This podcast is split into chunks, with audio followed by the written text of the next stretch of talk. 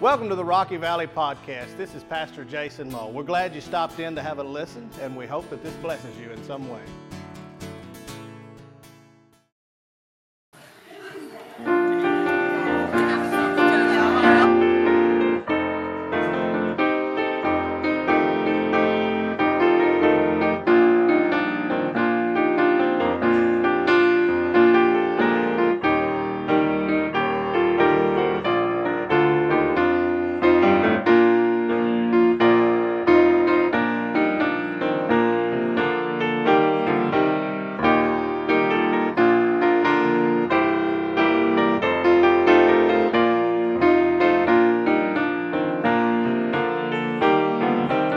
Sinking deep in sin, far, far from the peaceful shore, when love lifted me. Will you sing? I was sinking deep in sin, far from the peaceful shore, very deeply stained within, sinking to rise no more. But the master of the sea heard my despairing cry, from the waters lifted me, now safe and high.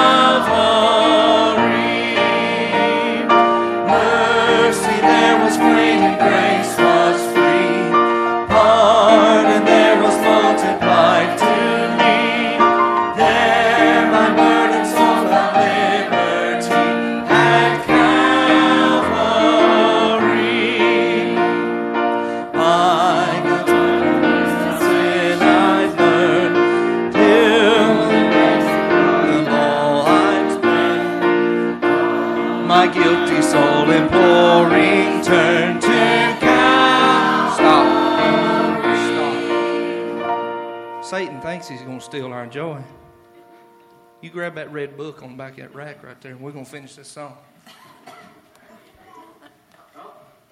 You grab it anyway and hang on to it. Look up at Calvary. It's 2:45 in Europe. We don't have one. By God's word. By God's word.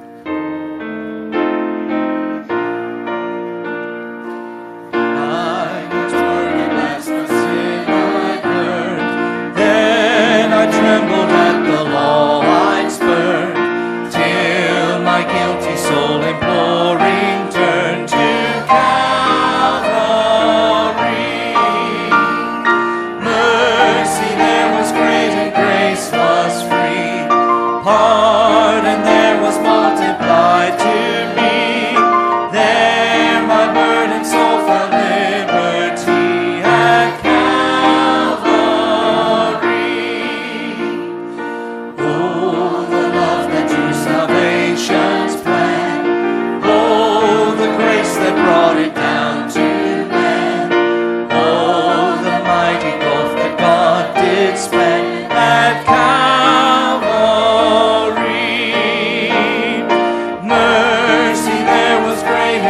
grace was free.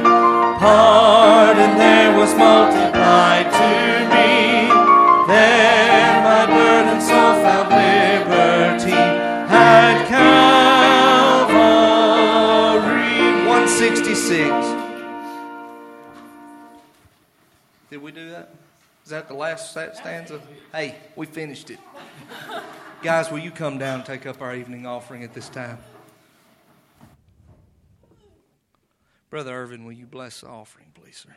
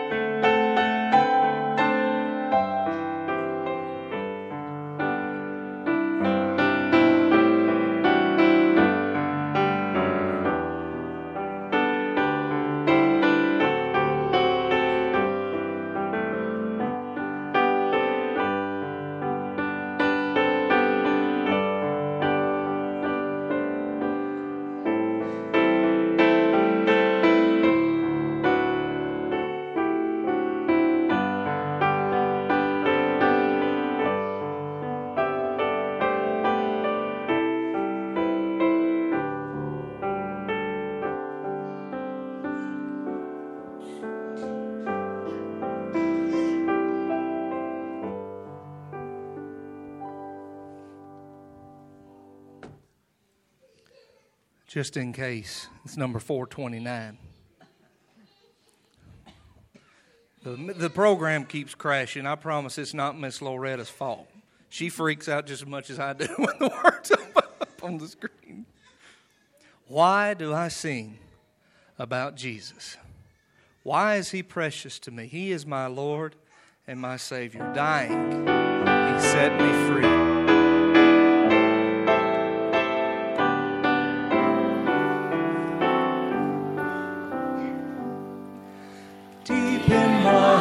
There's a gladness, Jesus has saved me from sin. Praise to His name, what a Savior, cleansing without and within. Why do I sing about Jesus? Why is He precious to me? He is my Lord and my Savior, dying He set me free. Only a glimpse of His goodness, that was sufficient for me. Only one look at the Savior, then was my spirit set free. Why do I sing about Jesus? Why is He precious to me? He is my Lord and my Savior. Dying, He set me free. He is the fairest of fair ones. He is the lily. Rose, rivers of mercy surround Him, grace, love, and pity show. do I sing about Jesus? Why is he precious to me? He is my Lord and my Savior. Dying, he set me free. I come to the garden.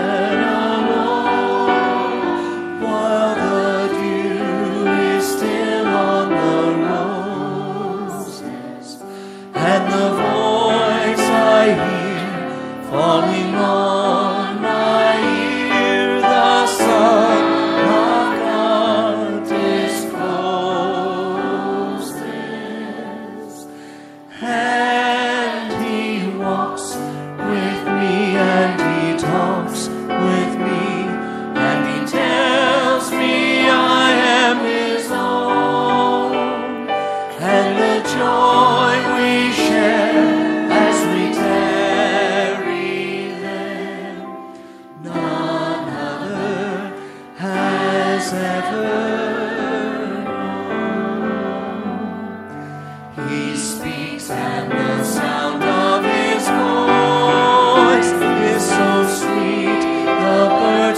Their singing and the melody that he gave to me within my heart is ringing, and he walks with me, and he talks with me, and he tells me I am his own.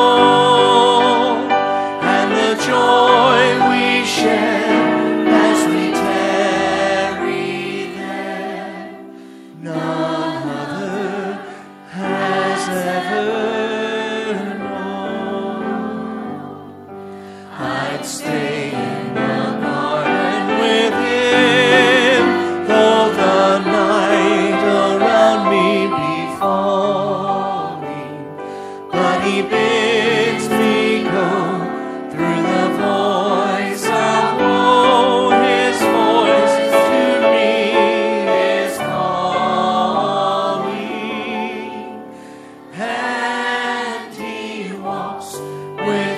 and he talks with me.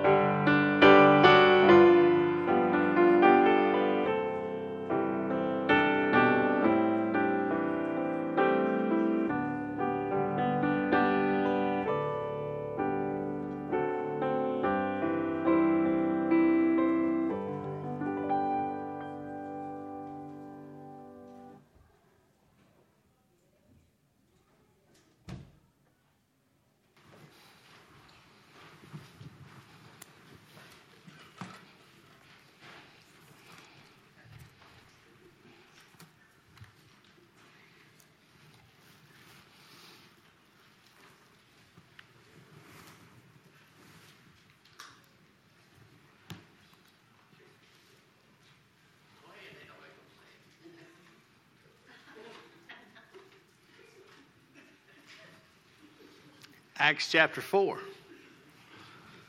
verse 23 through 31. Brother Danny, I was hoping if I looked long enough, I'd find somebody that looked better this evening than they did this morning, but I couldn't find them. So we'll just keep praying. That's the title of this evening's message, is When the Church Prays. When the Church Prays. You know, the great Adrian Rogers once said, the greatest problem in the average church is the lack of the knowledge that the members have and the power they possess through prayer. Let me say that again. The greatest problem in the average church is the lack of knowledge that the members have and the power that they possess through prayer. We have access to the great physician. We have access to the creator of the universe. We have access to a sovereign, holy, blameless Lamb of God. And we often walk through the battle of life with prayer lives that, quite frankly, would be embarrassing. If I were a doctor making a diagnosis on the condition of the church today, not just this one, but any church really today, I would be forced to say that corporately we do not pray as we ought to. Now, I am not saying that none of us individually pray. That's not what I'm saying. I know many of you pray. Many of you are faithful prayer warriors. Many of you have prayed for me, and many of you have prayed for others with me at different times. But I mean that corporately, jointly, coming together the way that Scripture commands us to pray, we don't do that as often as we should in the church today.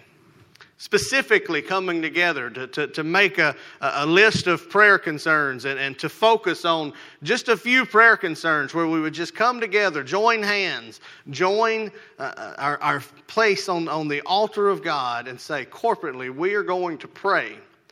And we're going to pray until God moves, until God comes in this situation. Not to say we're going to pray 15 minutes this week. We're going to pray often. We're going to pray regularly until God moves on this situation. And the reason that looking to this as a church is so important is because I believe that if we were to continue with the medical analogy, if we were to look at the lack of prayer for the local church from a medical standpoint, I don't believe that it would rank as a common cold or a common cough or even a flu-like symptom. I believe that a lack of prayer in the local church would probably be more like a diagnosis of a stage 4 cancer or a blockage of an artery. Because the church that doesn't pray does not have its guidance and does not seek its wisdom from the face of God. When we fail to pray for our supplications and our visions, we plan to fail. Let me say that again. When we fail to pray for our supplications and our visions, we plan to fail. Now, most of you being intelligent folk that I've gotten to know over the last couple of years, I know you to be intelligent folk. If I said to you, do you like to head into an endeavor knowing that you have a plan that is going to end in failure? Most of you would not want to dive in to that endeavor. Now, many of my endeavors end in failure, but most of the time it's not because that's what I plan to do on the front end. Most of the time we concoct a strategy or a plan. And yet many church leadership committees have sat in awe and in wonder as to why when they plan everything out accordingly and they put the pencil on the paper and they've got everything structured exactly the way it ought to be structured, everything prepared the way it ought to be prepared, everything thought about that they could possibly think about, and they get to the event, or you get to that class, or you get to the launch of that ministry, and suddenly it just isn't what it was supposed to be. And you know that you've planned it out well enough. You know you've thought about it long enough, and many times it's not the planning, it's not the preparation, it's not the pastor, it's not the deacons, it's not the Sunday school teacher, it's not the leader, it's not anybody else in terms of what their abilities are. It's the amount of time that we spent in prayer, bathing that ministry, asking God to take that ministry and stepping out of the way of it ourselves. But here's the good news. I stand before you and I say, as most of you would probably agree, we don't pray as we ought. But the remedy is quite simple. Pray another prayer. Pray another prayer. If you haven't prayed the first one where you can pray another one, then guess which one you ought to start with. Pray that first prayer together. Pray until the method of vision is to bathe it in prayer until God reveals it to you. So please stand in honor and reverence for the reading of the Holy Word of God from Acts chapter 4, beginning in verse 23. Being let go, they went to their own companions and reported all that the chief priests and elders had said to them. And so when they heard that, they raised their voice to God with one accord, said, Lord, you are God who made heaven and earth and the sea and all that is in them, who by the mouth of your servant David had said, why did the nations rage and the people plot vain things? The kings of the earth took their stand and the rulers were gathered together against the Lord and against his Christ. For truly against your holy servant Jesus, whom you anointed, both Herod and Pontius Pilate with the Gentiles and the people of Israel were gathered together to do whatever your hand and your purpose determined before to be done. Now, Lord, look on their threats and grant to your servants that with all boldness they may speak your word by stretching out your hand to heal, and that signs and wonders may be done through the name of your holy servant Jesus. And when they had prayed, the place where they assembled together was shaken, and they were all filled with the Holy Spirit, and they spoke the word of God with boldness. Let's pray. God our Father, we come to you. We ask that you would bless the reading of your word. God, we pray that you would bless the teaching of your word, that it would be accurate, that it would be proper. God, that if there would be any devil or any demon in this house that would hinder us from worshiping you, God, you would escort it out the door that it came in even now. God, that your people would draw near to you, that we would be changed by your word, that we would hear a message from you. God, we'll give you the praise and the honor and the glory because only you are worthy, and all of God's people said, amen, and you may be seated. An old-fashioned prayer meeting in the early church. In many instances in our lives, we pray, but we pray with very little gravity or very little depth in our prayers. And you know what I'm talking about, those rehearsed moments of prayer, where you don't really depend on the Spirit's guidance in that prayer. You don't really have much offering of yourself to God. One of those just rehearsed, I'm going to say this because it's what I always say. My children say a lot of rehearsed prayers. I'm not saying it's bad that my children pray rehearsed prayers, but my children pray rehearsed prayers. God is great. God is good. Let us thank him for our food. Amen. How many of you have heard that little rehearsed prayer? It doesn't take a lot of guidance from the Spirit. Is it good practice to pray before you take a meal? Absolutely. Is it good practice to teach your children to pray before they take a meal? Absolutely. Is it bad practice that they say the same prayer every time before the meal? Absolutely not. They're learning to pray. They're learning a method. They're learning something. But at some point in your life, you ought to be able to look to that plate of food and say, oh my, that came from God. And you ought to be able to recognize the gift of God in your time of prayer. Now listen, sometimes we're going to throw up a rehearsed prayer. But sometimes the prayer meetings of the church are littered with these preconceived, pre-come-up-with prayer words, where it would look more like a sign on the wall at Lifeway than a prayer meeting. Something that somebody wrote one time on a coffee mug and you thought, boy, I'll pull that out and sound like a real prayer warrior next time I get somewhere. But if you stop and think about it, praying is calling out to heaven to speak to the God of all the universe. Calling out to heaven to speak to the God of all the universe, to have communion with him for just a moment. Shouldn't we approach it with a serious reverence and a serious depth and a serious gravity? Our attitude should reflect the magnitude of what we're doing. The way we come to the throne of Jesus should be with a reverence and a magnitude and a real depth where we look to God and we say, we realize who you are We see this in the early church. We see this here in these verses. Because they come to the Lord in prayer, and by the end of verse 31, we're going to see some crazy stuff going on in the early church. We talked about it this morning for a minute, but I want you to look at what they say in verse 24 that lets us know that they were looking to the magnitude of God when they came to His throne for prayer. It says, when they heard that, they raised their voice to God with one accord and said, Lord, You are God. The first words of prayer show us that they look and they say, Lord, we are praying to You. We are praying to You because You're our master. We believe that You are capable of doing something about this situation. We believe that everything You've seen us through to this point lets us know that You're going to carry us through to the next point. And we want to come to You. We want to acknowledge that we know who we are praying to. And I believe that too many of our prayers today remain nameless. Dr. Tony Evans once said that praying without putting it to the name of Jesus is like sending a letter without putting a stamp on it. The content may be awesome, but it just ain't going to be as effective.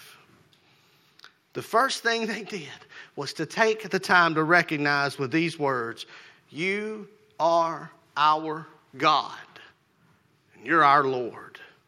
And You're worthy of all the glory. That word for Lord is master. It literally means one with unlimited power. So they come to the throne of mercy and they say, Oh God, with an unlimited power, we're fixing to petition You. I want to call out to the one who has an unlimited power. You know, the United States government was set up in a really good way for a government. Was set up with what's called the checks and balances, right? So that no one branch of the government can become too powerful. If this branch heads this way, this branch has the ability to stop them before they head too far the wrong way. That's how it's supposed to work anyway. This prayer to God is a way that they come before the throne of mercy and they say, we realize there is no measure, there's no checks, there's no balances, there's no limit to Your power. God, we are praying to a God that is above all things. The Sanhedrin had just told them to quit preaching in the name of Jesus. And they gather and they begin to acknowledge one thing and one thing quite quickly. The Sanhedrin don't got no authority in my life. The Sanhedrin might be the high court, but they are not of a measureless power. We will pray to God. They look and they say, Lord, You are God, and we recognize that You are worthy of the glory and the honor. And they say, God, You are great. Look at the rest of verse 24. Lord, You are God, You are master. And they go, You're so great. You made heaven and earth and sea and all that is in them. Now I want you to think about that statement, because we read it quick this morning and I was running out of time. So I get to back up and preach a little bit that I didn't get to preach this morning. I ain't even got in this evening's message yet.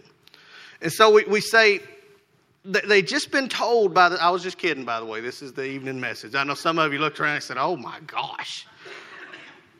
That dude preached for 38 minutes this morning. He goes tonight. He ain't even done preaching from the morning yet. They look at this and you see they say, Lord, You have an unlimitless power, God. Your measure is beyond our understanding. You're worthy of our glory. You're worthy of our honor. And God, You created everything. They say, you know what? The Sanhedrin said that we can't preach Jesus, but the Sanhedrin ain't no problem for a God who in time past, who was beyond the measure of time, left. I want you to think about this. Left heaven and scooped out from nothing everything. Let me say that again. I don't think you got it as well as I did earlier. He was beyond time. He was beyond space. He was beyond all of these things. And out of nothing, God scooped out everything. He just, there it is. He said, let there be light. And there was. He said, let there be a folk. And there was folks. He said, the man ought not be by himself. Give me that rip. Oh, wait, up, there's a woman. We've been trying to figure out why he did that ever since. You're right. We needed it. If you've ever heard me preach a wedding, I'll tell you why that God did that for us. God stepped out of nothing and created everything. And then out of the everything, he scooped out the oceans, and he puffed up the mountains, and he put the trees, and he made the grass, and he made the animals, and he made the people, and he did all of this. And when you look out that door and you say that a great, great God out of nothing created everything, how in the world can you look at your problem and say, this great God that came out of nothing and created everything can't handle the something that I'm facing? And that's what they were doing. They looked out and they said, Lord, you're God. You created it all. The Sanhedrin don't got no power. The Sanhedrin didn't create anything. They're part of the creation that you created. You see, I fear that far too often we fail to remember just who we are praying to. And if we don't recognize some things about the God on whom we call, we may mess around and miss out on calling on him in the first place. Daniel 11:32 says, the people who know their God shall do great exploits. The people who know their God shall do great exploits. They recognize the glory. They recognize the greatness. But they also recognize the governance of God. I want you to look with me at verse 25 and 26. They start to quote from Psalm chapter 2. Can I just add this as an aside? If Psalm chapter 2 starts to be uttered in their prayer life, you know what that tells me about their time and what they devoted their life to? It must have been the Holy Scriptures that they had access to.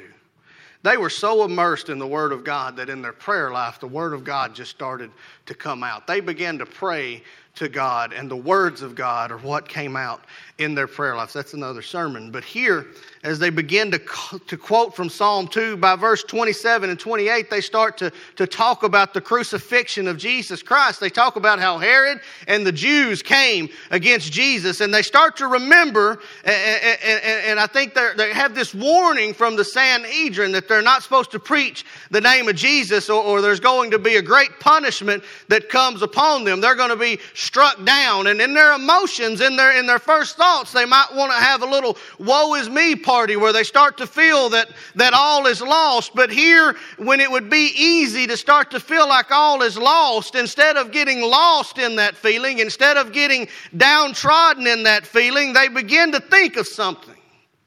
They begin to think of something that there was a time when it seemed like all was lost and that hell had won. Because on Calvary's hill, it would have looked as if Satan had conquered, that death had won. When a bloodstained Savior was strapped to a cross and breathed his last, when he was taken down off of those timbers and laid into a tomb, it would have seemed as if all hope was lost. A big stone rolled into place to seal these things up. And it would have been very easy in that moment to have thought that hell had won, wouldn't it? To have thought that everything that you had been worshiping and everything you had looked to in this Jesus who had been here, who had been ministering for some 3 years, it looks like it's all gone into that borrowed tomb. And that situation would have seemed hopeless. But as they pray to their God, they say, God, it seems like the chips are down, but we seem to remember another time when it seemed like the chips were down and your back seemed like it was against the wall, when Jesus was laying in that tomb and everybody thought that the situation was hopeless. What was really happening is you were delivering the knockout blow to that old devil.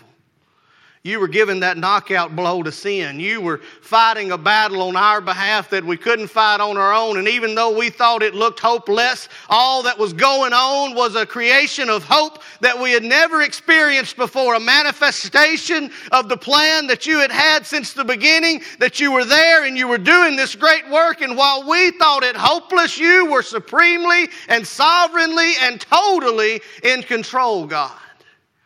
And if you were able to be in control in that situation that seems hopeless, God, you must still be on your throne in this situation that looks hopeless.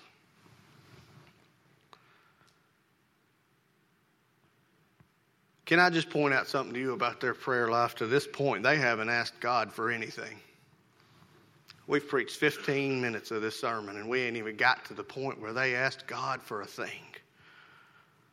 All they've been doing so far is worshiping, acknowledging that He's God, spending time saying, God, I believe that you're my master. I believe you have a limitless power.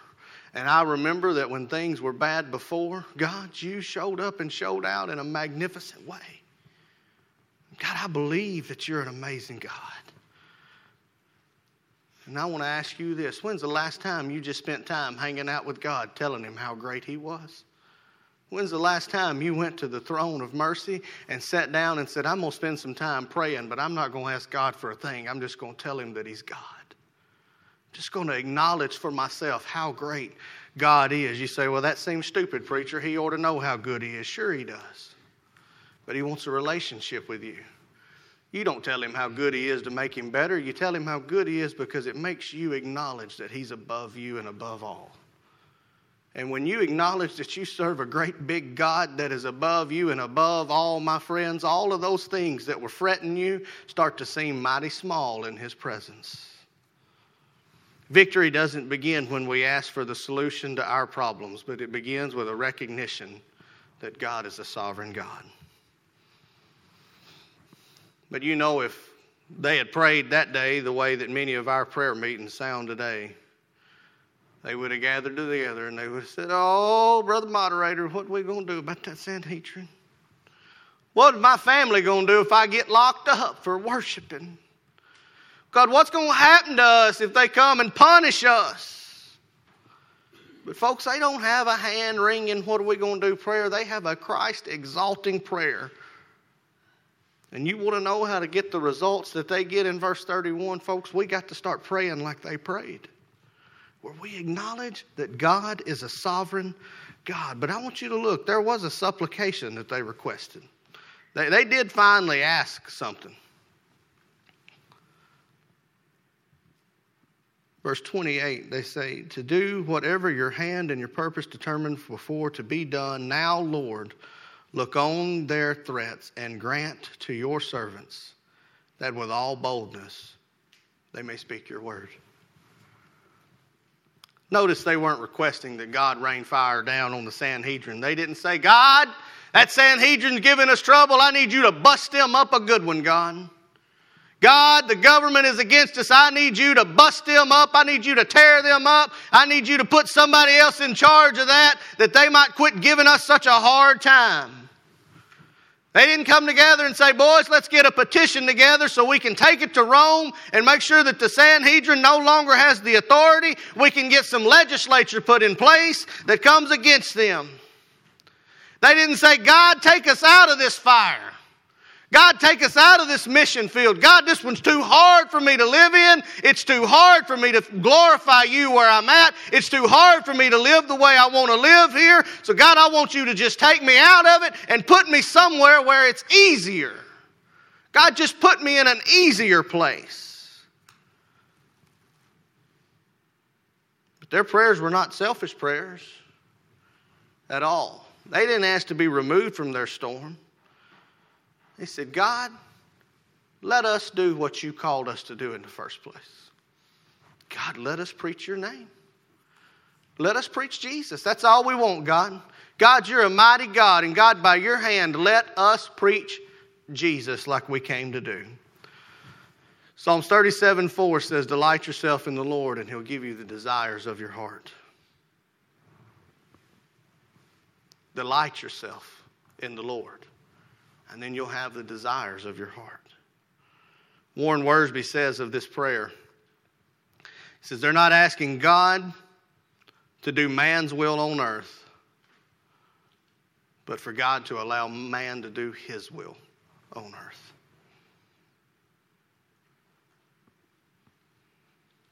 And I say of this, we could say praise God, but we could also say oh me at the same time, couldn't we? They said, God, just let us preach your gospel. Back in verse 17, the Sanhedrin said, don't speak the name of Jesus. And here in verse 29, they said, God, just let me preach Jesus. Verse 17, they says, listen, there's a threat. You're not to speak it. And son, by the end of this chapter, they're going to be not only speaking it, but the ground's going to be shaking while they do it. And it's because they recognized the power of the mighty God. And they said, God, if you give me the strength, you give me the ability, I'll preach regardless of the consequence. God, don't take me out of my difficulty. Help me to glorify you in my difficulty. God, don't make my situation easier or make me stronger. God, don't take these things away from me that are hindering me, but God, help me to glorify you and praise you and preach your name so that all these things that hinder me might get saved too. God, don't get this trouble over with and get me out of it. Help me magnify you in it.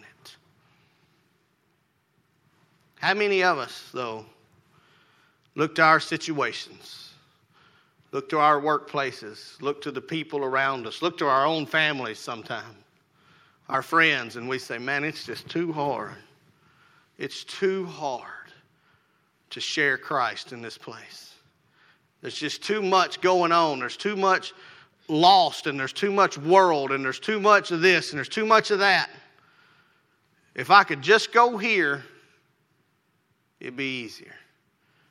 Can I just tell you a little secret? When you get there, it ain't going to be no easier. The prayer should always be, God, help me to glorify you where I'm at. God, we believe that you can use us. And we want to do it all for your glory. We want to do it all for you, Jesus. Now, as we close, I want you to look at verse 31 with me for just a minute. Because I'm going to tell you what happens when you pray the way they prayed. It says, when they had prayed, the place where they assembled together was shaken. The place where they were assembled was shaken. Now, I've heard plenty of people try to argue that that's not a literal shaking from a physical sense. They say it's more that the people inside were shaken by the prayer in an emotional sense. Maybe. But my copy of God's Word says it was shaken, and that word for shaken, every other time it's used, refers to a physical shaking. So maybe the people were so shaken that they changed, and maybe the ground literally shook. I believe that the ground literally shook. But if I'm wrong, so the people were moved.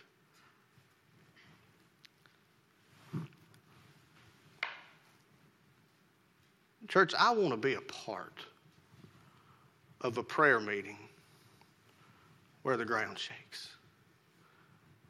I want to be part of a prayer meeting where the people of God, under the power of God, pray in such a fashion that on the news later that day, they say there was a small tremor in Wilson County.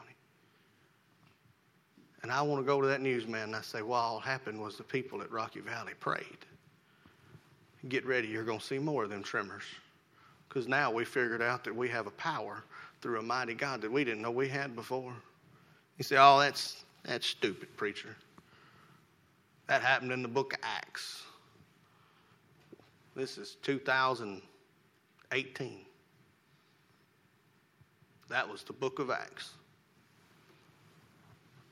Same God. Ain't it? Same God. Same yesterday. Same today. Same forevermore. He's still all-powerful. He still created everything. He's still omnipresent, omnipowerful, omnibenevolent, omniloving. Any other omni you can come up with, that's God. If he's an all-powerful God, and he's the same God he was in the book of Acts, the only thing missing from the equation is a bunch of believers that would get together and pray the way they prayed. That's what's missing. God's still the same. If he doesn't shake the ground, it's because we lack the faith to pray the way that we should. You want to know when our lives change like their lives change? It's when we pray like they prayed. It's when you quit hoping that your situation gets better and start praying that God would be glorified in your situation. It's when you stop praying that your thing that's weighing you down would be taken away and start praying that God would strengthen you in it. And it's when you start praying for him to be glorified and for his will to be done. When we're Sunday school class, have a new spirit. When it prays like this. When we're small group, when we're friends, when we're family, when we're church, look different. When it starts praying the way that they prayed. And until we decide that we're going to be a people stooped in this kind of prayer, then we're just getting together to hang out. Let's pray this evening. Father God, we come to you and we look to your scripture and we see a prayer meeting of the early church, God. And it's easy to look at that story and say, look what God did then. It's easy to look to that story and say, look what happened then. God, it's hard to look to your word and say, look what you could do now. So God, would you stir up in us a desire to come to your throne, to magnify your name, and to beg for your glory to fall on this place. Say, God, be glorified. And if you are glorified, that's all that matters. God, help us to do what you called us to do. And we know that you'll supply for us so richly everything we need. God, we love you. It's in your precious name that we pray. Amen. Thanks again for joining in. We sincerely hope that this has blessed you in some way. If you have any further questions, feel free to give us a call or check us out on the web at www.rockyvalleybaptist.org. Thank you and have a blessed day.